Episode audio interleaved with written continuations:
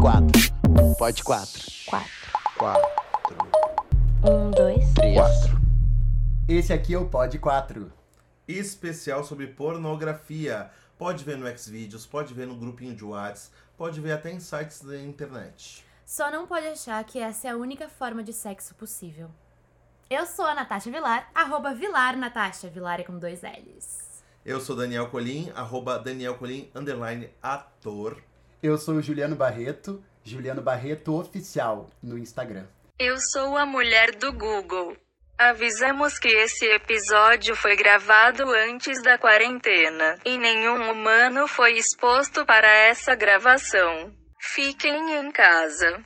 Agora pode falar, Juliano. E nós estamos aqui gravando no estúdio Porta da Toca, uma parceria com a produtora Fly Audio em Porto Alegre, Brasil. E hoje esse tema polêmico que todo mundo quer saber. E a gente tem uma convidada especialíssima aqui, que está fazendo uma pesquisa incrível de doutorado ali na FACED da URGS, no programa de pós-graduação da URGS. E ela está aqui com a gente hoje, que é a Gabriela Berst. Ai, falei certo? Falou, falou, tá, tá ótimo. Ela falando é muito mais glamouroso. Ai, É. Gabriela Berst. Ai, Olha! Agora foi luxo. Mas pode falar como quiser, não tem problema. Seja bem-vinda, Gabi. Muito prazer ter você aqui. Valeu, obrigada. Tô feliz de estar aqui, acho que vai ser bem massa. Vai ser sim um prazer gigante falar contigo. E pornografia é aquele assunto que a gente sempre pergunta: quem é que assiste? Aí Ninguém levanta a mão, mas todo mundo. Clima. Todo tenso mundo já viu alguma vez ou, ou sabe sobre esse assunto algo. É, eu acho que na verdade, assim, quando a gente vai ver alguns dados sobre realmente, né, o consumo de pornografia, ainda mais com a coisa da internet, ele meio que se tornou algo generalizado, assim, por isso que eu acho que é importante a gente começar a abordar mais, de uma maneira até pela via educacional, ãh, o que, quais são as consequências ou como que se dá esse consumo, que tipo de ãh, consequência ele tem para as questões de gênero, as relações interpessoais, e quando a gente vai olhar algumas coisas de dados relacionados à idade de consumo, também isso começa a aparecer como cada vez mais sendo mais novo, assim, a, a- o contato pela primeira vez com a por- pornografia, né? Tem alguns estudos que, por causa dos Estados Unidos, dizem que ao atingirem 14 anos, os meninos têm uma chance de, de via acidental ou não acidental, de terem 60% de chance de já terem contato com algum material pornográfico. Então, isso Até é os, quatro, até os 14 anos. Né? E tem um- alguns dados que indicam que muitas vezes esse contato ele se dá de uma maneira acidental. Eh, se a gente parar para pensar assim na nossa vida, quando a gente tem uma dúvida sobre alguma coisa, o que, que a gente faz? A gente vai no Google. A gente coloca na internet, né? É, então, quando um adolescente ou um pré-adolescente está com alguma dúvida relacionada à sua sexualidade, ele vai lá e coloca no Google. E a chance da resposta ser via ah, um site pornô para coisas sexuais ela é muito grande. Então, para alguém que estava com uma dúvida sobre a sexualidade, ter a resposta dada imediata via materiais pornográficos é algo que tem que ser discutido, né? Porque é, o problema que me parece é ter um discurso hegemônico sobre o sexo, né? Que é um pouco a história da Chimamanda quando ela fala, né? O problema de uma história única. Eu acho que a pornografia tem essa questão de ter um potencial de se tornar um relato único sobre a sexualidade. Um Então, discurso único. um discurso único. Inclusive, falando sobre isso, eu te pergunto assim, até pra gente criar uma, um, um, um início pro nosso, pro nosso, pra nossa conversa. Uh, pra, pra falar pra quem tá nos ouvindo, assim, uma definição de pornografia, assim, o que que, o que que se pode entender pela palavra pornografia? A- aí a gente começa já com um problema para a questão da pornografia. Tá. Ah, porque mesmo dentro, assim, uma definição padrão seria dizer que é qualquer material sexualmente explícito feito com a intenção de provocar excitação. Essa questão da intenção já é uma questão importante. Quando a gente vai analisar, por exemplo, ah, o projeto de infância sem pornografia, que é um projeto que está agora na Câmara, de uma ministra, de uma ministra, não, de- desculpa, de uma deputada de Alagoas, Rosinha da Defal é o nome dela. Esse projeto já tira da definição de pornografia a questão da intenção. Então, por exemplo, uma obra de arte que retrata alguém nu, via esse projeto, pode ser considerada pornografia, mesmo que essa obra não tenha sido feita com nenhuma intenção de ser uma obra pornográfica. Então, essa é uma questão importante. Dentro do movimento feminista, também já existe uma grande disputa sobre o que é pornografia. Se for pegar autoras como a Catherine McKinnon e a Andrea Dworkin, elas já vão propor uma definição de pornografia, que pornografia é definida enquanto ahn, ah, reproduções que retratam a mulher numa posição objetificada. Então a pornografia já é definida a partir da objetificação feminina. Ah, então a própria definição do que é pornografia, ela é algo em disputa. Atualmente e dentro do movimento feminista. O que é pornografia? Porque a partir do momento que tu define o que é pornografia, tu vai definir quem tá proibido de falar alguma coisa ou que tá permitido de falar alguma coisa. O... Eu vou ir falando e vocês me interrompam. É, Tá ótimo, o, o que, que aconteceu quando o Crivella proibiu lá no Rio de Janeiro aquele HQ lá dos. Vingadores com o beijo gay? O que, que ele propôs? Ele tava propondo que na cabeça dele aquilo era pornografia. Por que, que ele disse que tinha que vir tapado e selado? Porque ele estava equivalendo aquele HQ lá com uma publicação pornográfica, que no ECA diz que as publicações pornográficas têm que vir com uma tarja preta, um selo, não pode. Então, na cabeça dele, a leitura que ele fez daquilo era que aquilo era pornografia. Se aquilo é pornografia, eles não podem ver, as crianças não podem ver. Então, de- daí eu acho que dá pra entender como esse termo ele tá em disputa, ele não é algo dado. A gente não pode dizer isto é pornografia, isso é pornografia. Isso é uma coisa e atualmente no Brasil isso é um ponto muito importante. Porque a gente tem que estar bem atento às definições que são propostas para saber o que, que isso está acarretando. Claro, porque, que nem tu tá falando, como ele é um termo que ele não, não é tão óbvio assim, por mais que pareça que seja, a gente cai no que a Gabi acabou de, de falar, por exemplo, do que de que o, eh, a pornografia não tá mais na intenção de quem tá fazendo, mas tá na intenção de quem tá vendo a coisa. Então por isso que você tem uma, uma, uma performance como aquela que ficou bem famosa que se chama Labette, que é a que a criança pegou no pé do, do rapaz nu, Aham. o homem estava nu, o performer estava nu, deitado, e uma criança encostou no pé e aquilo foi visto como algo pornográfico. Né? E isso é muito perigoso no momento que a gente está vivendo hoje, de, de um conservadorismo cada vez maior e de uma perseguição contra a, a discursos que vão contra esse sistema hegemônico. Porque o próprio, o próprio esse projeto de lei, Gabi, que eu acho que você podia falar um pouco mais, se você puder, ah, que ele parte de uma, uma- ele parte de um nome e um pressuposto bem legal e bem coerente, que é a infância sem pornografia, o que parece que é Sim, um uma consenso, coisa né? óbvia, uma coisa sim. óbvia, como escola sem partido, Aham. mas que ele, ele, ele mascara um discurso que é conservador. Porque, Uhum. na verdade, por que, que ele mascara? Porque ele não tá, ele não tá defendendo isso especificamente, ele tá usando esse discurso pra é, mover o discurso conservador. Tô enganado, Gabi? Não, é isso. Assim, a ideia desse projeto, esse projeto ele é um projeto que ele depois foi replicado em várias instâncias, né? Então ele já apareceu em Florianópolis, ele já apareceu em Salvador, da mesma maneira que o Escola Sem Partido. Ele foi proposto numa instância e hoje em dia to- vários municípios têm pelo menos uma versão de um Escola Sem Partido. Então esse projeto Infância Sem Pornografia, ele basicamente propõe né, que ah, o local de consumo e os maiores propagadores de consumo de pornografia para as crianças são os professores nas escolas e as exposições de arte que eventualmente o- a criança vá ter contato. Os professores nas escolas. É, ou assim, tanto que a preocupação do projeto é dizer que se uma criança tiver contato com um material que o projeto define como pornográfico, cabe àquele servidor faltoso nas mediante né, os artigos ali do projeto, eh, pode ter inclusive 5% do seu salário eh, cortado como multa por ter, então, mostrado pornografia para criança. Então, o projeto, ele não, de fato, ataca o consumo de pornografia ou, ou, ou, ou ele não propõe um debate sobre isso, porque ele parte de uma de uma premissa ilusória de como se dá o consumo de pornografia por parte dos adolescentes. Não é via professor, não é via escola, não é via exposições de arte que se tem contato com materiais pornográficos. A gente sabe como se dá esse contato. É, hoje em dia é internet, tem, tem um ranking dos sites mais assistidos, né? É Pornhub, é Xtube, é RedTube, enfim, tem milhares de sites aí, acho que os mais conhecidos basicamente são esses. Uh, mas a premissa é do, do projeto é não vamos permitir que sexualidade seja tratada em sala de aula. E vamos tomar a pornografia como um mote de tentar impedir isso. Né? Então, isso já é algo apontado por várias feministas nos Estados Unidos desde os anos 80, de como a pornografia funciona como um ativador de pânico moral. Quando tu diz pornografia e crianças, pô, Aí, tu pô. aprova qualquer coisa. Porque a tendência é dizer Que é não, tipo né?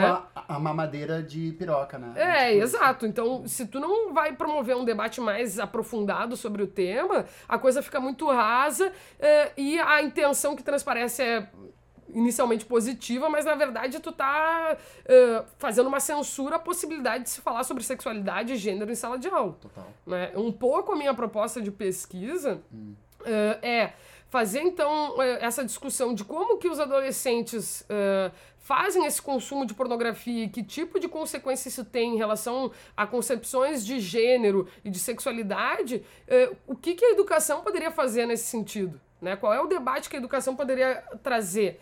Já existem propostas em outros lugares sobre isso. Isso não é uma coisa assim extremamente inovadora, mas nesse momento político falar disso parece uma coisa alienígena, né? Propor que se fale de sexualidade eh, em sala de aula parece uma coisa extraterrestre. Então, eh, o o que me parece complicado é que os adolescentes podem consumir pornografia porque de fato não tem nenhuma barreira, né? Então na internet tu diz ali que tem mais de 18 anos e ninguém, né, não existe nenhum tipo de, de controle. E não só isso, a gente recebe hoje pornografia pelo WhatsApp, em Exato. grupos, stickers. Sim. E inclusive a gente consome como pornografia coisas que são cenas de abuso. Eu lembro, Opa. né? Eu, eu lembro isso bem. Pesou o rolê. Esse pesou o rolê, Isso, eu isso hum, é, eu entendi melhor dando aula pro sexto ano.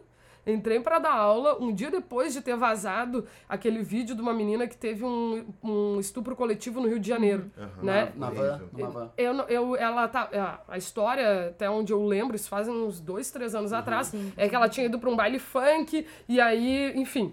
E esse vídeo, de alguma maneira, foi parar no WhatsApp de vários alunos, os alunos do sexto ano, ou seja, eles tinham 11, 12, 13 anos, eles tinham visto o vídeo e eles estavam eh, consumindo aquele vídeo como se fosse pornografia.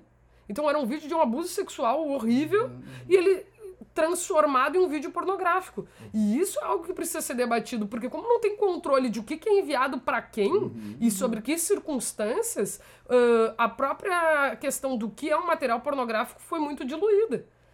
Porque tu não. É isso, eu não preciso mais ter a intenção. O que transforma em pornografia pode ser como é passado adiante.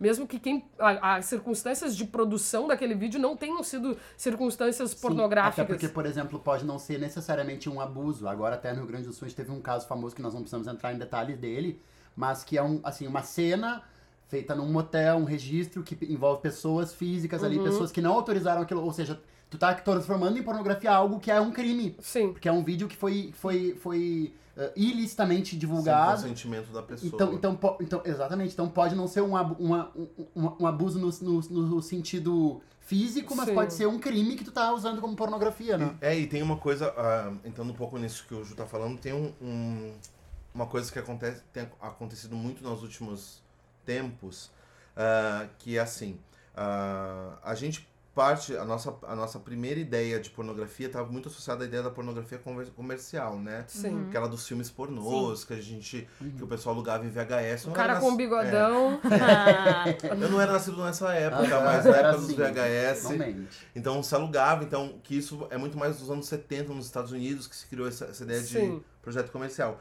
E hoje a pornografia, ela é uma indústria que ela, ela arrecada mais, ela lucra mais do que a indústria do futebol, do beisebol e do basquete juntas. Eita. É muita grana, né? Então esse padrão do que a Gabi tá falando, é, é- ele, ele projeta, ele normatiza ah, formas de corpo, então ele tem padrão, padrões de corpos, ele tem pa- padrões de, de, eh, de projetos de sexo e sexualidade. Então ele, ele cria essa dicotomia, essa dicotomia não, esse binarismo Uhum. entre ativos e passivos, né? Seja um, um filme hétero ou um filme é, homonormativo.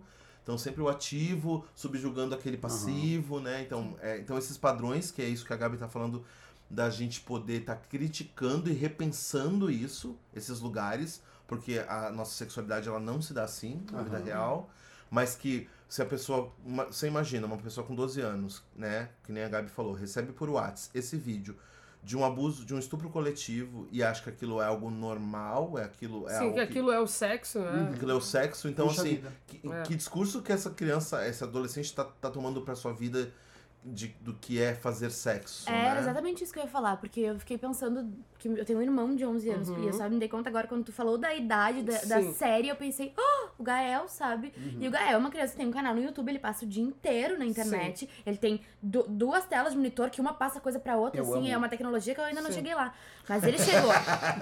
e aí eu fico pensando que, que é exatamente isso, porque eu tenho uma coisa pra mim que as minhas primeiras experiências, elas sempre ficam muito marcadas, assim, e Sim. a gente tira a base do, do que é aquilo a partir de uma primeira experiência. Sim. Tipo, a primeira vez que eu transei e eu achei horrível, enfim, foi com um cara. Achei horrível e pensei, tá, deve ser isso sempre, sabe? E eu Sim. já fui nas outras vezes sempre esperando. Eu já não tinha. A segunda vez já foi meio, ai, tá, vou lá fazer essa coisa que é chata de novo, não sei o que as pessoas gostam. Sabe? Era uma coisa, assim, que foi difícil até eu entender que funcionava de outra forma também. Sim, tinha outra possibilidade. E depois transar com mulher me abriu a vida Opa. também.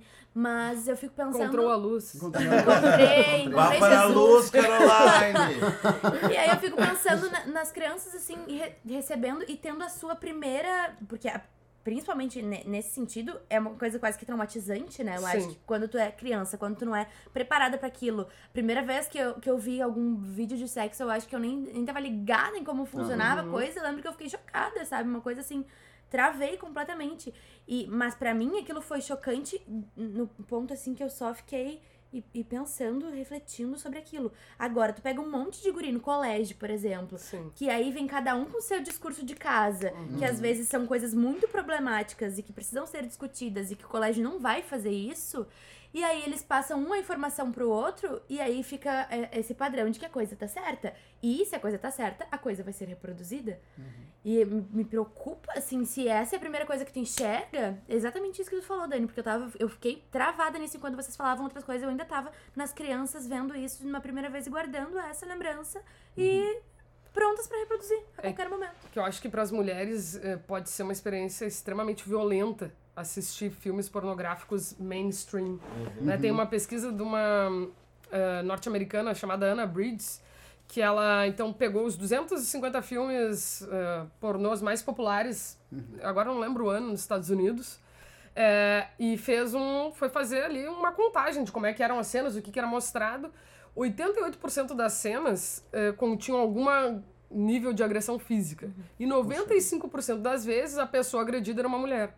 Então, isso é algo Tem isso também. bizarro, né? Se uma, um adolescente ou pré-adolescente vai entrar em contato das vezes, e 88% das vezes que ele assistiu um filme pornô, ele vai ver alguém sendo agredido, e 95% das vezes essa pessoa é uma mulher, isso é, é- é problemático se isso não é debatido, né? E agora, nesse momento que a gente tá de cortar a possibilidade de a escola debater sexualidade, isso se torna ainda mais problemático. Porque é difícil ah, a gente ver esse tipo de coisa sendo abordada em casa. Os pais não querem nem falar sobre isso, eles não têm. Porque é difícil É. também, né? Exato, não necessariamente a escola poderia fazer esse papel de uma maneira eh, talvez que fosse mais confortável, inclusive para aquele pré-adolescente que também talvez não esteja confortável de falar isso com a sua família, né? Mas a- existe essa tendência do, e aí essa diferenciação é importante, né? Entre o que que é pornografia gonzo ou pornografia mainstream e o que que são as outras possibilidades do pornô que eh, exato, né?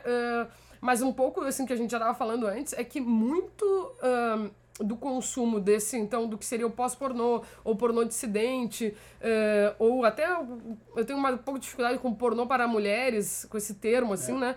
Eh, isso, isso, eh, esses itens, eles já são consumidos por pessoas que já têm um pensamento crítico em relação à pornografia, né? É, a pornografia mainstream, ela é consumida, isso, pela grande parcela da população que são os homens, de uma maneira geral, heterossexuais, que, enfim, eh, são, na maior parte do- das vezes no mundo real, aqueles que mais eh, são os perpetradores de agressões sexuais ou de violência física e quase sempre contra as mulheres. Então, existe uma correlação aí que a gente tem que começar a debater.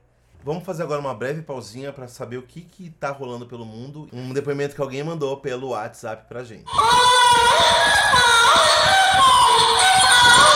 Sacanagem. não podia. Não, brincadeira. Agora vamos ouvir De sério. verdade. Um, Dois. três. Pode quatro. O que tá rolando pelo mundo? Hola, ¿cómo están? Eh, soy Laura Milano. Mando este audio desde Buenos Aires, Argentina, durante la cuarentena eh, obligatoria eh, que estamos viviendo en este país por el coronavirus. Así que es una situación muy especial eh, y, y me alegra poder compartir con ustedes eh, a la distancia eh, desde, esta, em, desde esta situación eh, tan extraña y, compleja del aislamiento. Para hablar de porno. Bien, ah, o concretamente para hablar de postporno, que es lo que les vengo a contar aquí. Am, por si no lo conocen eh, o si nunca escucharon hablar de estas experiencias, las prácticas y producciones que se nombran como post-pornográficas o post-porno em, intentan reunir a eh, performance, videos, fotografías, intervenciones en el espacio público que traten de crear otras representaciones de la sexualidad, ampliar el imaginario pornográfico, poder decir otras cosas de nuestra sexualidad y de nuestras corporalidades y de lo que implica el encuentro sexual y erótico con, con otras y con otros, eh, y hacerlo desde una perspectiva crítica.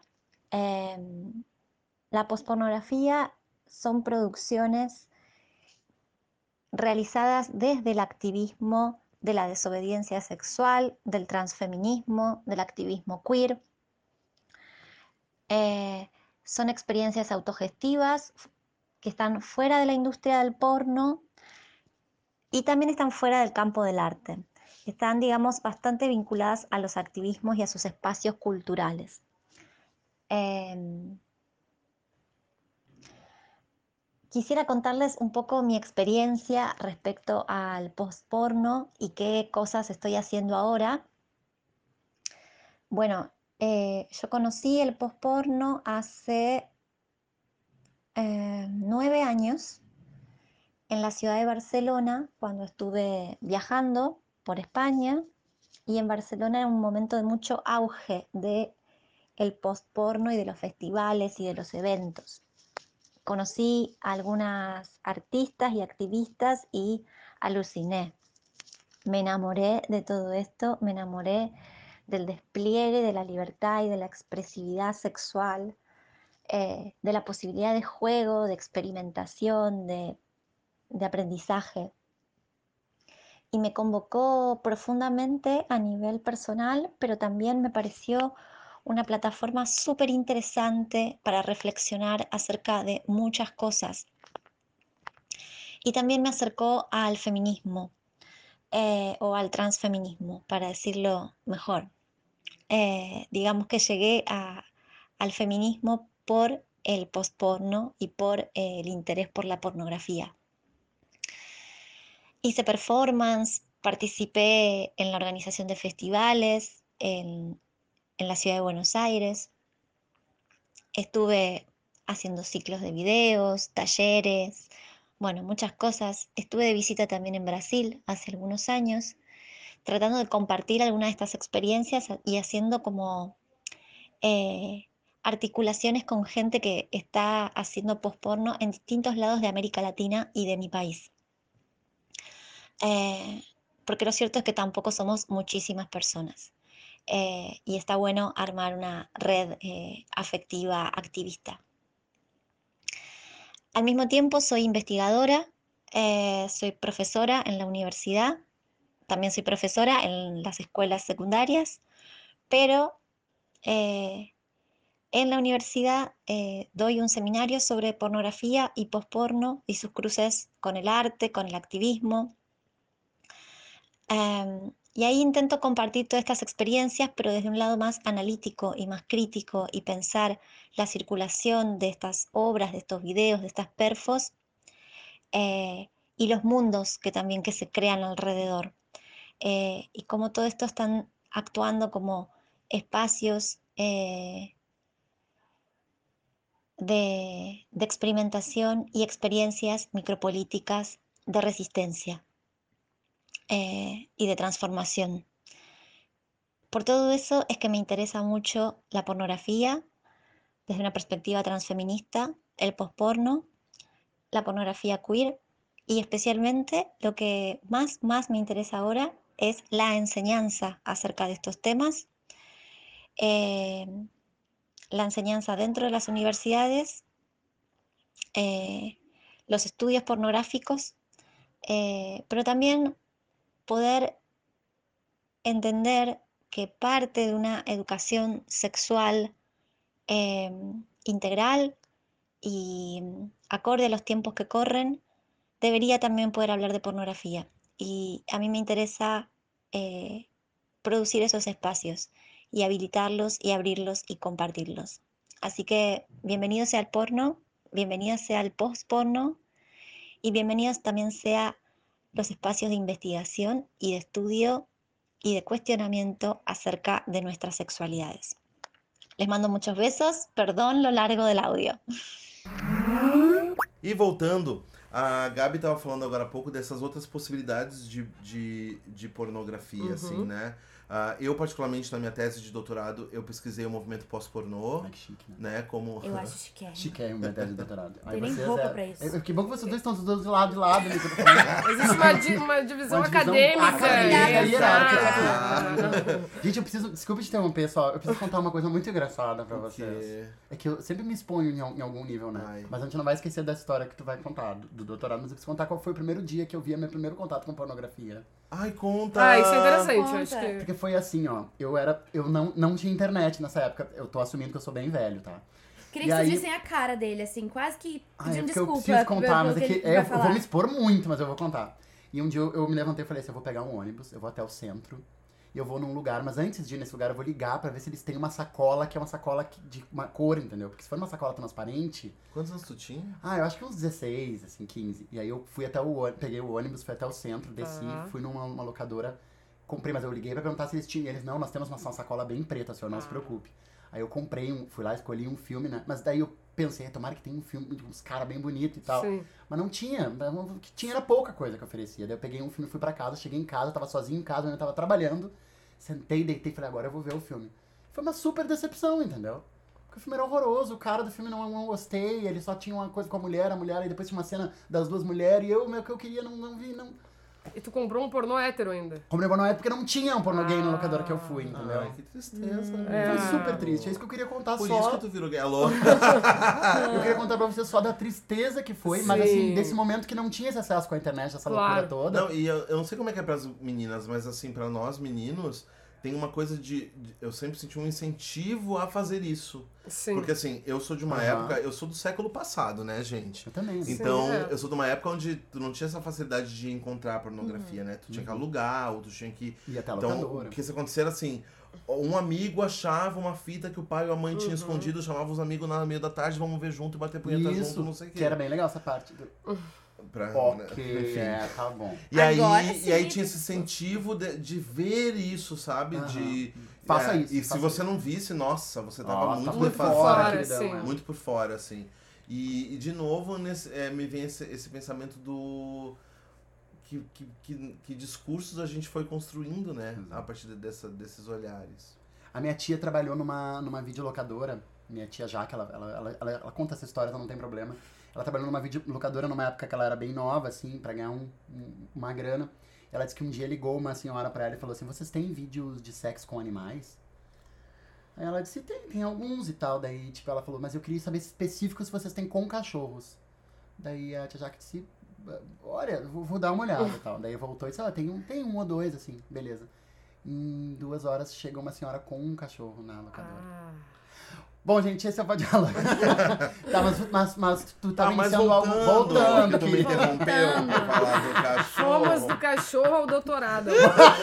Por isso que de- deste lado de cá estamos nós Estamos e do nós, os outro cachorros. os doutores. E lá, os Os doutores. cachorros aqui, os doutores lá. Cada um com a sua experiência, tudo é válido. Eu amo, eu amo. Não, mas eu, eu ia falar da coisa porque, como eu pesquisei o, o pós-pornô, que é uma possibilidade crítica à pornografia ahn, comercial, na mainstream, então que, na verdade, eu percebo que tem várias possibilidades de se, repens de se pensar, porque assim, ah, como a Gabi tava falando, é, tem sempre esse discurso que é muito, que é conservador e, e binarista, assim, né? Que diz, ou a pornografia tem que acabar, ou, ah, Aham. né? Então, assim, não é porque eu gosto de pornografia que quer dizer... Não, tem outras possibilidades nesse meio do caminho, né?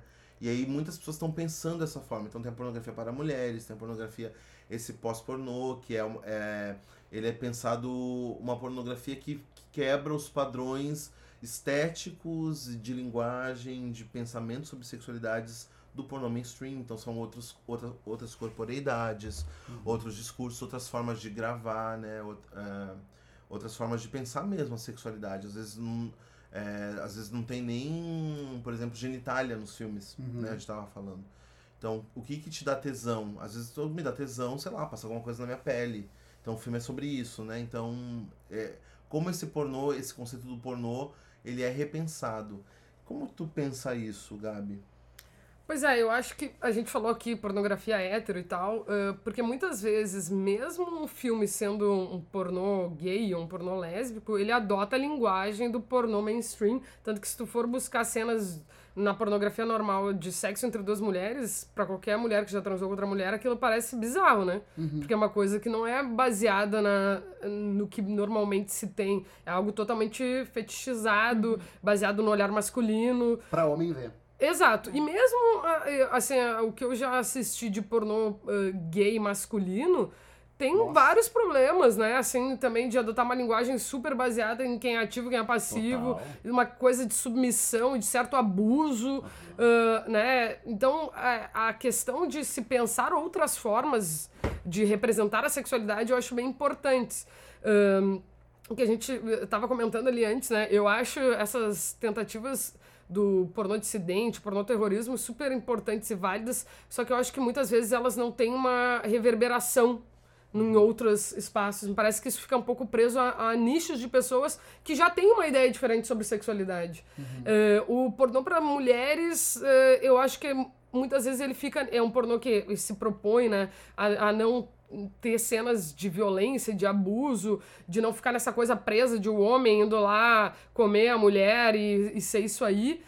Mas também ele é consumido por quem? Por mulheres. Como se o pornô não violento não pudesse ser consumido por homens. E isso é um problema, né? Também. Eu acho que a Aham. gente, né, como isso é uma coisa que a gente tem que discutir. Por que, que assistir algo que não seja violento talvez não excite um homem? Em Opa. que ponto a gente chegou de representações de sexualidade em que isso é quase uma necessidade? Muito bom. né? Então, eh, isso é. E eu acho que isso tem que se fazer no debate bem cedo. eh, assim, de novo, né? Ali nessa idade em que a gente sabe que começou o inici se iniciou o interesse por isso e iniciou o consumo desses materiais.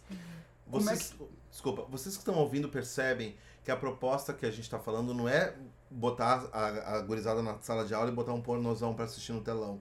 Não é isso, gente. não é isso. A gente já tem falado isso em outros programas que vocês ouviram antes. É. Porque vocês estão acompanhando desde sempre, não é mesmo? Exato. Todos, todos, a cada dia que a gente lança. Mas é como você debate essa situação de, de, de gênero, de sexualidade, de sexo É. dentro, dentro da sala de aula, por exemplo, né, que é o caso da pesquisa da Gabi, para que as pessoas entendam que aquele discurso não é o único, porque a pornografia ela é vendida, ela é feita para se vender algo que é o real, né? Então a, pessoa olha e pensa assim, mas estão transando de verdade, aquilo é real.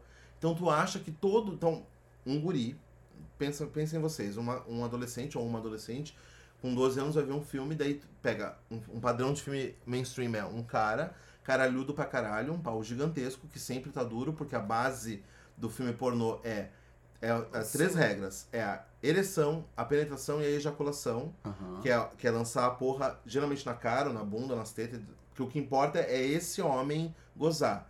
O, é o o centro, passivo, a mulher ou o gay passivo não precisa gozar, não interessa, né? Então, então esse cara vê aquele pau gigante, aí vê aquelas meninas sempre maquiadas, sempre não sei o que, sempre com a perna aberta. Então quer dizer, ele vai entendendo que esse é o procedimento padrão, que ele tem que ir lá, ele tem que meter com força, ele tem que Tá dosar na cara da, da pinta e ir embora e, a- e deixar a pessoa lá. Entende? Eu tenho uma pergunta pra- bem, bem dentro do que tu acabou de dizer, assim, costurando isso que tu, que tu, que tu disse. Ah, eu não sei se dentro da tua pesquisa, Gabi, se tu, se tu também já fez algumas coisas na, na prática ou não, mas não Sim. importa. O que eu quero te perguntar é, é quais são as opções, que possibilidades a gente tem de colocar a mulher num protagonismo, assim? Que, que, que, ideias podem vir, assim? Assim, eu a- minha pesquisa eu ainda eu vou fazer a minha qualificação agora em julho, então eu ainda estou num processo, eu não iniciei ela a parte prática, digamos assim, né? Ah, eu acho que ah, eu acho interessante a gente pensar no abordar a sexualidade via outros campos, como por exemplo as artes. Eu acho que, ah, de uma maneira geral, existe uma tendência de se trabalhar o corpo e perspectivas em relação ao que é prazer que podem ser dissociadas da pornografia, né? Eh, Então, eh, tu trabalhar, por exemplo, se tu vai trabalhar na escola, a questão da representação de corpos, que nem a gente falou que não, tu não vai mostrar um pornô na sala de aula, tu pode trazer uma obra de arte e, e, e- e pedir uma reflexão sobre aquilo. Né? Que tipo de corpos estão sendo mostrados ali? É, quem é que parece que está olhando para aquele, pra aquele, pra aquele quadro? Ou trazer uma música, coisas que tu. Pô, hoje em dia a gente tem um monte de música boa feita por mulher que trata sobre questões de sexualidade. Tu pode, a partir disso, provocar uma reflexão. Eh, em termos, assim, ah, bem diretos, né? Tem um projeto que foi colocado, um projeto piloto que foi feito em Boston, que se chama Alfabetização no Pornô. Ah, em que essa pesquisadora pegou 23 ou 28 jovens de diferentes partes da cidade e propôs ah, um currículo que fosse isso, alfabetização sobre formas de representação sexualmente explícitas nas mídias. E é super interessante, assim, quando tu vai ver o currículo, ele aborda desde a questão de ah, como é que são feitos esses filmes, o que, quais são os corpos que são representados, isso tem algum ah, nexo com a realidade, e a partir daí, então, ela foi vendo que depois do projeto ser aplicado, algumas coisas diminuíram. Né? Então, ah, assim, a proposta educacional, ela tem um resultado Claro. né? Então, é, acho que tem várias, múltiplas vias, assim, mas a primeira acho que seria tu possibilitar o debate, né? Porque atualmente, que professor que vai se colocar em risco de querer falar de sexualidade em sala de aula quando tu pode ser penalizado de múltiplas formas. Tu pode hoje, em ser... dia tá, hoje em dia tá sendo perseguido por ensinar história como ela Exato. é na, na realidade, né? Então, É. Então, assim, tu pode ser desde ser gravado por algum Aham. aluno mal intencionado e aquilo. eh, Agora eu tava vendo o caso de uma menina que tá processando o Estado de Santa Catarina vi por também. doutrinação de esquerda e tá pedindo 100 mil reais em reparações. E aí tu, aquela professora ali, estadual, recebe um salário. Assim, mínimo, pra se ah, vai ter que ainda responder a isso. Então, é, é, a situação do, do professor atual é muito complicada, né? E aí eu acho que a gente tem que estar atento, o resto assim, da população, sociedade civil, para poder reforçar essa figura e exigir que determinadas coisas sejam, sim, abordadas em em sala de aula, né? Perfeito.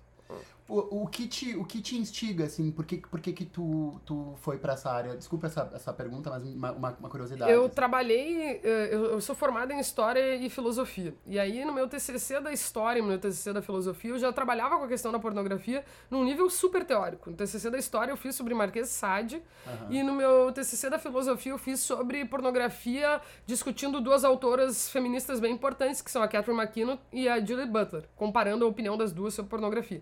Mas a minha inserção em sala de aula e o diálogo com os alunos me fez pensar que o doutorado tinha que ser algo mais prático, algo mais voltado para minha realidade, né? Então eu dando aula, eh, olha, não, eu poderia dizer que quase diariamente eh, os alunos me perguntam coisas relacionadas à sexualidade. Mesmo a aula não sendo nada sobre sexualidade. Então eu posso estar dando aula lá de Egito e surge alguma coisa. Como eu, eu tenho uma boa relação com os alunos, na sua maioria, eles se sentem à vontade e perguntam. E eu respondo. Na medida do meu conhecimento, a gente consegue ter um diálogo sobre isso. Mas eh, eu não tenho um espaço institucionalizado para debater sexualidade com eles. Eu faço isso na minha boa vontade e na medida que isso vai surgindo eh, eh, durante as aulas. Eh, se uma criança, um adolescente dá o azar de não ter nenhum professor desse tipo, eh, que se dispõe a falar dessas questões, pode ser que a pessoa passe a sua vida escolar sem ter a possibilidade de debater sobre isso. E então, um pouco a- a- o que me motivou a fazer o doutorado foi o contato com os alunos e ver o que, que eles me perguntavam, como é que eu poderia responder. Muitas das coisas que eles me perguntam têm a ver com a pornografia. Isso que tu, essa história que tu estava contando antes do cachorro aí. hum, eu tava. Esse ano passado eu tava com os alunos no ginásio, eh, eh, aquela coisa assim, competição de futebol na escola, o caos, todos correndo e tal. Se pararam uns três alunos na minha volta, assim, e estavam meio envergonhados. Senhora, é possível uma mulher transar com um cavalo?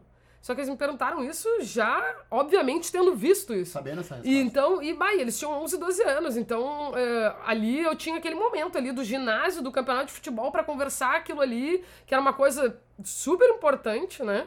Eh, Poxa. né? eu- E é isso, assim, não, eu não, não existe a garantia atual de um espaço reservado para discussões sadias eh, sobre sexualidade na escola em lugar nenhum, na verdade, né? Porque atualmente qualquer única obrigação de uma criança no Brasil é ir na escola. Se nesse lugar não se tem esse espaço, que lugar que a gente garante que se tenha essa, essa possibilidade de conversa, né? Eu me lembro muito que, que tem uma, uma diretora famosa, né? Ela é bem famosa, que faz o, o pornô para mulheres, que é a Erika Lust. Uhum. Ah, e ela tem um episódio de TED Talk, que é fácil achar no YouTube, se você... Eu não me lembro agora o nome do É uma boa dica até, né? É, É. Mas só vocês botarem Erika com K Lust, TED Talk. E, enfim, ela, ela é polêmica, ela tem umas questões de. Que é- muitas críticas sobre o trabalho dela, mas enfim, de Sim. padrões de corpos, mas enfim. Mas ela fala uma coisa bem legal, que ela fala exatamente o que a gente tá falando, assim, que ela pensa que a pornografia tem sido hoje o único espaço onde os jovens estão aprendendo a fazer sexo. Porque não se tem um espaço social, ah, sério, profundo, como a Gabi está colocando, de discussão disso. Então eles acabam aprendendo na pornografia essas, essas coisas, que é o que a gente tá falando no programa inteiro. E ela fala isso, ela fala assim, e aí eu me dou conta que a gente precisa mudar essa pornografia. Que, é, que eu, eu tava falando antes, ela não pensa em acabar com a pornografia, ela Sim. pensa, então a gente tem que mudar essa outra forma e mostrar que existem outras possibilidades de pornografia. Porque é isso, né? Chega. Che- vai- chegar neles em algum momento. Então, assim, não falar é só dois trabalhos. Não falar sobre. Eu discutir. entendo a resposta que tu me deu, Gabi, ali, da, da- quando, tu, quando, quando eu te perguntei do protagonismo feminino na pornografia, e aí tu me respondeu com uma pergunta, com uma, uma resposta que eu achei interessantíssima, da coisa de não pensar só em pornografia, mas Sim. pensar em, em, em reflexões que levem a, a, esses, a, essas, a esses aprofundamentos. Mas eu ainda te pergunto de novo se talvez, como a pornografia é algo tão requisitado e, que, e que fatura tanto e, e que, e que por exemplo, a gente viu hoje um dado, eu e a Natasha vendo um, um vídeo juntos, que eh, de cada quatro acessos no Google, três são sobre pornografia. Uhum. Então, quer dizer, é uma coisa absurda, né? Sim. o quanto É. isso é procurado. Uhum. Então, talvez, eu fico imaginando que eu gostaria de ver um filme, ah, eu gostaria de ver um filme que talvez, assim, tivessem, sei lá, vou dar aqui um, um, um- exemplo. Uma, uma mudança ah, simples no- Uhum. nesse olhar. Talvez, assim, onde a mulher, ah, sei lá, tivesse uma mulher e três caras, essa mulher coordenasse essa, Sim. essa foda, sabe? Ela tivesse uma. Agora eu vou Sim. usar de vocês, eu vou dizer o que, que vai ser feito aqui. Será que não seria interessante se a gente pudesse ter esse tipo de produção? Ou isso não é interessante pra indústria? O que que tu. Esse tipo de produção, ele existe, né? Mas ele não é disseminado. A gente, assim, ah, por exemplo, tem uma série ah, norte-americana chamada The Crash Pad Series. Que é, Opa, um, como é que é? The Crash Pad Series, que é um site que se tu entra lá, tu vê, tem uma série de vídeos, todos eles são com... ah, praticamente não tem homem cis na, na série, então quase sempre são duas mulheres, ah, e a questão dos corpos também é super diferente, não tem a questão da magreza, ah, a questão do, do foco na genitália também já é algo bem relativizado, só que essa é uma série paga. É uma série Ah. paga em dólar. Tem Ah, um tá. outro site que se chama Faça Amor, Não Faça Pornô, que é assim, uma série de vídeos de casais, normalmente, que enviam os seus vídeos, também tentando relativizar essa questão. Só que isso também é pago. Então, ah, o consumo imediato desse pornô gratuito, que é feito através dessas grandes mídias pornográficas, ele ele não vai atrás de algo que seja diferente do que aparentemente é a demanda. Né? Então, como é que se cria esses espaços é algo que eu acho que a gente tem que refletir, né? Eh, porque a, a busca inicial por qualquer item pornográfico que tu for fazer ali, ela vai te remeter a um grande site. Ao Pornhub, ao RedTube, Aham, ao aham. Xvideos, alguma coisa assim. Quem quer ir atrás de algo diferente vai ter que ir atrás com a intenção de ir atrás de algo diferente, vai ter que garimpar isso. Uhum. Não vai. a o- os, os buscadores ali não vão Não jogar vão isso pra ajudar, ti. não. Então, alguém que vai ter um contato inicial ali, essa pessoa provavelmente não vai já ir atrás de uma pornografia mais Perfeito. crítica, a não ser que isso seja ensinado para ela, que existem essas outras possibilidades, né? Tem um- relato meu como, como homem gay, assim, que eu queria fazer aqui e queria que vocês aju- ajudassem a, a analisar ele, assim, que eu, eu na minha adolescência, eu conheci um, um- uma produtora por, pornô, que vou confessar, que ficou, que eu fui, fiquei reverenciando ela durante um tempo, que era a Bellamy, né, que é uma, é uma produtora europeia, que faz filmes incríveis, super bem filmados em, em HD, com meninos, assim, nórdicos, loiros, super malhados, Europeia. europeia. Sim. Euro- europeia, ponto, né? E eu, eu demorei muitos anos, eu consumi muitos vídeos Sim. deles, e demorei muitos anos a me dar conta de todo, de todo o mal que isso me fez. Aham. Porque eu, na verdade, ao contrário dos meninos que são dessa produtora, eu sou um menino de origem negra, que sempre fui gordo a minha vida inteira, né? Então, assim, isso me prejudicou muito a minha imagem de como ir à praia, de como ficar sem camisa na praia, de como transar sem roupa, né? E de como tirar toda a roupa pra, pra, pra transar, ou como transar de luz acesa. Então, mas assim, com muito tempo, demorou muito tempo pra eu entender que a minha paixão pela, aquele, pela aquela produtora e por aqueles vídeos me atrapalhou por muito. Porque aquilo foi o meu entendimento de, de, de ideal de, de corpos, de ideal de imaginário, de desejo, né? Eu vou, eu vou colar, eu vou colar no teu depoimento, um depoimento meu.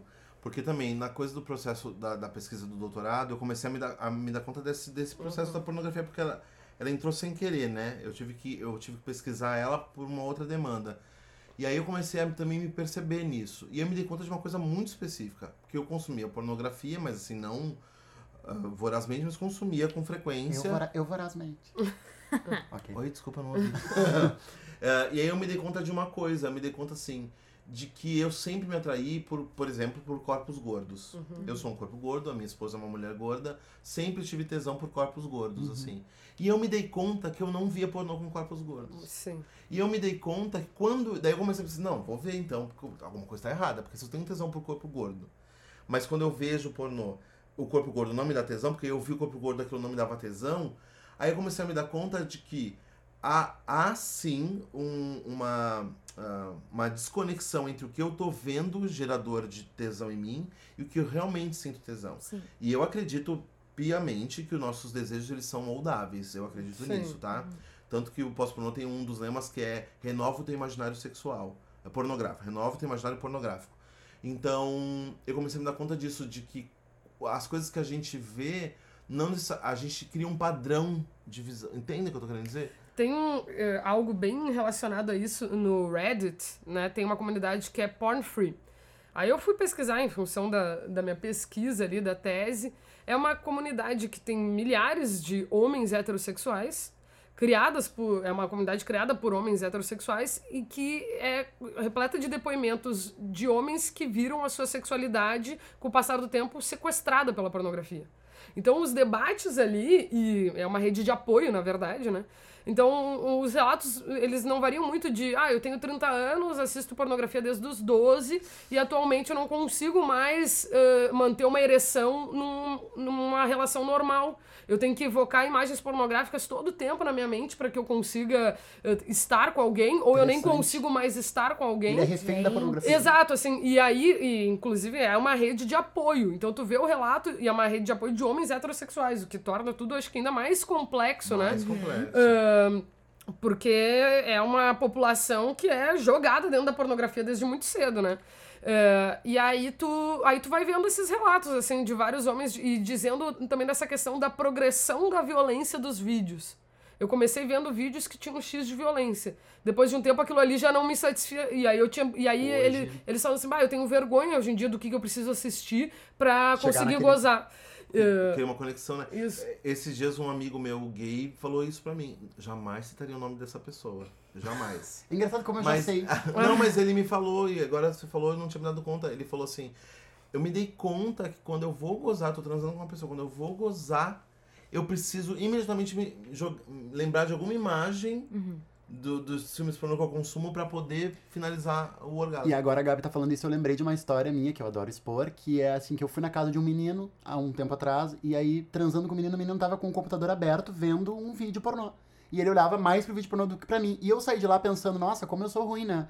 Hoje eu já entendo, não, não, na verdade o problema tá com ele. É, ele, sim. ele precisava abastecer o imaginário pornográfico daquele mainstream dele ali, né? É que eu acho que a- o imaginário ele é totalmente colonizável, né? Uhum. Total. Então, assim, Totalmente. isso vai pra várias questões, não só da pornografia, porque ele pode ser colonizado, a pessoa ficar vendo novela todo tempo, ela vai achar Total. que relações amorosas são São daquele jeito ali. ali. Aham. A pessoa, então, mas a, o- a questão da pornografia é que ela tem um poder, assim, de eh, entrar em contato com a tua sexualidade, talvez de, de um jeito que outros outros tipos de representação não tenham, porque ela é muito direta nisso, né? Tu vai ler um livro, tu tem uma possibilidade maior de imaginar em torno daquilo, que tu pode ser um pouco mais autor daquela fantasia. A pornografia ela é tão direta Pronta. e ela é tão pronta que daqui a pouco é isso, né? Tu, ah, o o Pornhub ele lança relatórios anuais sobre as suas Dados. buscas, dados, e é gigantesco, é aberto ao público, qualquer um vai lá, coloca eh, relatório anual Pornhub,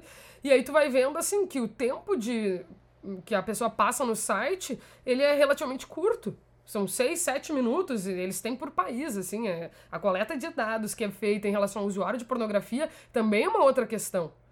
Porque, e aí já saíram algumas reportagens de que mesmo quando tu vai lá, o que, que todo mundo faz quando não quer ter seu histórico manchado? Anônimo, né? Vai lá naquela Ah, coisinha, ah, vai lá no anônimo e acha assim, ah, agora estou Jura? super protegido. Tu, no teu computador ali, não tá, não vai aparecer pra alguém, mas o teu dado está sendo coletado É. igual. As tuas demandas Então, estão sendo criadas. Cada vez mais a pornografia vai sendo direcionada para um tipo de usuário que tem determinada demanda. Se não deu certo inicialmente um vídeo mais menos violento, que tenha outros tipos de relação, não. Então é aquilo ali, vamos voltar Vamos porque voltar dá mais cá. resultado.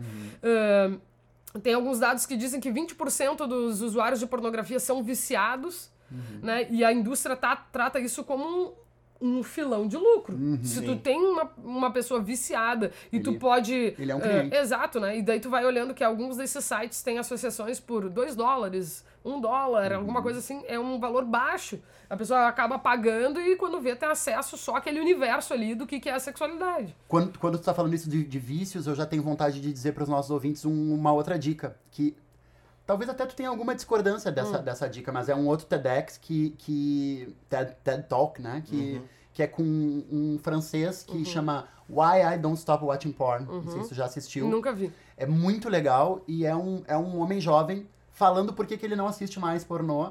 E pra mim esse vídeo me, me ajudou muito, porque eu, eu não tenho o menor problema em dizer que eu fui e, e ainda sou em determinada quantia um consumidor voraz de, de, de pornografia, mas aquele vídeo me fez reduzir assim em 75%. Porque eu olhei aquilo e vi que, por exemplo, o que tu acabou de falar agora, que eu acho super ah, ah, ah, instigante, cada vez que tu clica num vídeo, tu tá gerando uma demanda, esses sites que tu paga 2 dólares por mês tem um escravo sexual trabalhando lá Sim. fi- fa- pra fazer porque assim, se tu não se tu não é um cliente pago, se tu é um cliente gratuito, tu tem acesso a X coisas. Se tu paga um valor fixo mensal, tem um cara que pode fazer um vídeo pra ti na hora que tu quiser. E a gente nem falou aqui nesse programa e nem vai dar tempo de falar sobre o que a indústria faz com, por exemplo, as atrizes pornôs, né? Ah, sim. Se a Que morte é uma social, violência é. absurda, mas Sabe que eu tô no Vault Três Casas aqui? Porque eu fiquei, quando tu falou, ai, não sei como é que é pras meninas e tal. Mas eu sinto, e talvez seja porque eu mesma não, não, não proponho debate e também não, não percebo, nunca estive em alguma roda que alguma mulher propôs o debate. Mas é quase que um tabu, sabe? Tipo, vocês agora se falar, ah, porque, porque eu consumo mesmo, não sei o quê. Os caras, eles têm isso e as gurias não Sim. têm. Nem assim, falando entre nós, que é, geralmente é um lugar onde a gente se sente mais à vontade, Pra sabe? falar. E tu falou, ah, eu, eu sinto que eu fui muito instigado, não foi essa palavra que tu usou, mas foi nesse sentido. E eu, não, assim, totalmente contrário. Levei muito tempo pra pesquisar, primeira vez, eu acho, até porque eu passei muito tempo achando que era algo muito inacessível, sendo que na verdade não mega é. acessível. Hum, e daí agora tu falou, Dani. Não, eu tava falando, todos nós estávamos falando sobre o quanto aquilo é a referência, né? A pornografia acaba Sim. sendo referência da, da forma de, de transar, enfim. E daí, pra menina, tem todo um, um imaginário construído, assim, coletivamente, de uma primeira vez, por exemplo. Que é um amorzinho, que é com a pessoa certa, que é não sei o quê. Aí tu vai num vídeo desses, que na maioria das vezes tem muita violência, não, não parece que não bate, Sim. sabe? Uma coisa com a outra. Se aquilo é tua referência, como que tu vai ter uma, uma primeira vez? É que uma coisa que é importante entender é que o, o pornô mainstream, ele é feito pro olhar do homem. Sim. Ele é feito, ele é construído, ele, ele é construído esteticamente para que o homem que está assistindo, ele cria, cria uma empatia com aquele sujeito ativo que está ali. Uhum. Então, esse olhar é, é, é sempre para esse olhar do homem. E assim, eu agora lembrei. Qual que vocês acham que é o termo de busca mais utilizado por mulheres no Brasil? Opa, tô É curioso. menor noção. Ai, Menor noção. Atenção, tempo. É, o termo de busca é lésbica. Ou seja, as mulheres heterossexuais procuram sexo Toma! lésbico no Pornhub. Que bafo, Porque, gente. porque, assim, aí por quê? Na justificativa estou eu criando aqui, mas pode ser que tenham outras. Outras. Dada talvez a violência tão grande que existe no pornô ali hétero, ela então prefere ver duas minas transando, em que, é, mesmo que aquilo não seja a realidade do que é o sexo entre duas mulheres, é é uma versão mais tranquila pra ela consumir é, de algo que é Sim. pode ser erotizante, Gente. né? Bafo. E- ela E tem uma coisa muito bafo louca que é assim, se vocês pararem pra pensar dentro da indústria mesmo, não existe, não é feito um pornô lésbico para mulheres, porque como, como é feito para o homem, vocês podem reparar que tu tem um filme que é gay, que são dois homens interagindo, e sempre tu tem um filme que são duas mulheres interagindo, sempre pro olhar masculino. Ah, sim. Então tu tem no mesmo filme, tu tem, por exemplo, um cara com duas mulheres. Sim. Ou tu tem um cara com três mulheres. Mas tu não vai ter dois caras com uma mulher, dois caras se beijando, chupando um pau um do outro. Não, Isso não vai, não ter. vai ter. É uma outra categoria. E tem uma outra coisa curio- curiosíssima também, dessa, nesse mesmo momento das curiosidades, que eu achei isso um bafo, isso que tu Sim. lançou. Tem outra curiosidade muito legal. Aqui no Brasil, sabe quais são as duas coisas mais procuradas pelos homens na, em- nos, nos sites pornográficos? Primeiro é ninfetas, assim, disparado, né? Eu sei que E segundo é pornografia trans. É, e é um país extremamente Mais violento. Então, pra- essa correlação entre pornografia e violência, ela é cada vez mais... Pers- né? É, exato, assim, né? Ah, Como tu sexualiza a violência. Que eu Sim, acho que é um que pouco loucura. isso, né? Eu sei que a gente tá muito estourado do tempo, mas eu queria só tocar num assunto que eu acho que é importantíssimo. Vamos. Porque eu ia falar lá atrás, acabei a gente se perdeu, que é. ah, nos últimos anos, né, com a internet, com o boom da internet, a própria indústria teve que se reinventar. Sim. Né? E aí surgiu a pornografia gonzo, né? Que é uma pornografia que parece algo real, feito na rua, documental lá lá. Hentai. E surgiu, ah, junto com a coisa da- do- dos, dos vídeos, enfim, surgiu que alguns autores criam um conceito de prosumidor. Quando aquele, aquele cara que era o consumidor de pornografia, ele vira um produtor da pornografia. Então ele é um prosumidor. Ou seja, a gente hoje produz a nossa pornografia. Então quando você entra no RedTube, então muita gente é nós transando e bota o filme lá. Que a categoria amador, né? Que é o É, amador, exato. não sei o quê. E isso eu, acho que é, isso eu acho que é uma coisa muito legal da gente pensar e discutir também com os jovens. Porque a gente, ah, com, a, com a proliferação dessa, dessa ideia de tu produzir a tua pornografia, das sex tapes, Uhum. do- do- dos aplicativos de pegação que tu manda nudes. Então, assim, o quanto o teu corpo tá exposto e o quanto isso já também não entra num- numa ideia de violência desse corpo, né? Porque aí vaza isso que você tava falando no início, Ju. Tipo, ah, então eu transei contigo, gravei a gente, daí a gente brigou nosso namoro, pá, joga Vira na- pornografia pra alguém. Vira pornografia pra Aham. alguém. Que é o pornô de vingança, né? Que é o pornô de Pornô de vingança. E, e tem que. ho- Hoje em dia, isso, que- isso, que- isso que você tá falando tá muito conectado com a atualidade, que eu tenho visto que tem surgido muito perfis no Twitter de pessoas que têm o seu outro perfil fake pra poder fazer a sua, o seu perfil pornô, né? Sim. Então acho que tem que se ligar que tudo que tá na, na internet não é mais da tua propriedade, é da propriedade de todo mundo que quiser baixar. Ele é É público, né? infinito. É público. Eu só queria dizer que agora há pouco eu disse que eu transei com o Juliano, mas isso não é verdade. Oi. Mas a gente não gerou vídeo, não gerou pornografia pra Lô.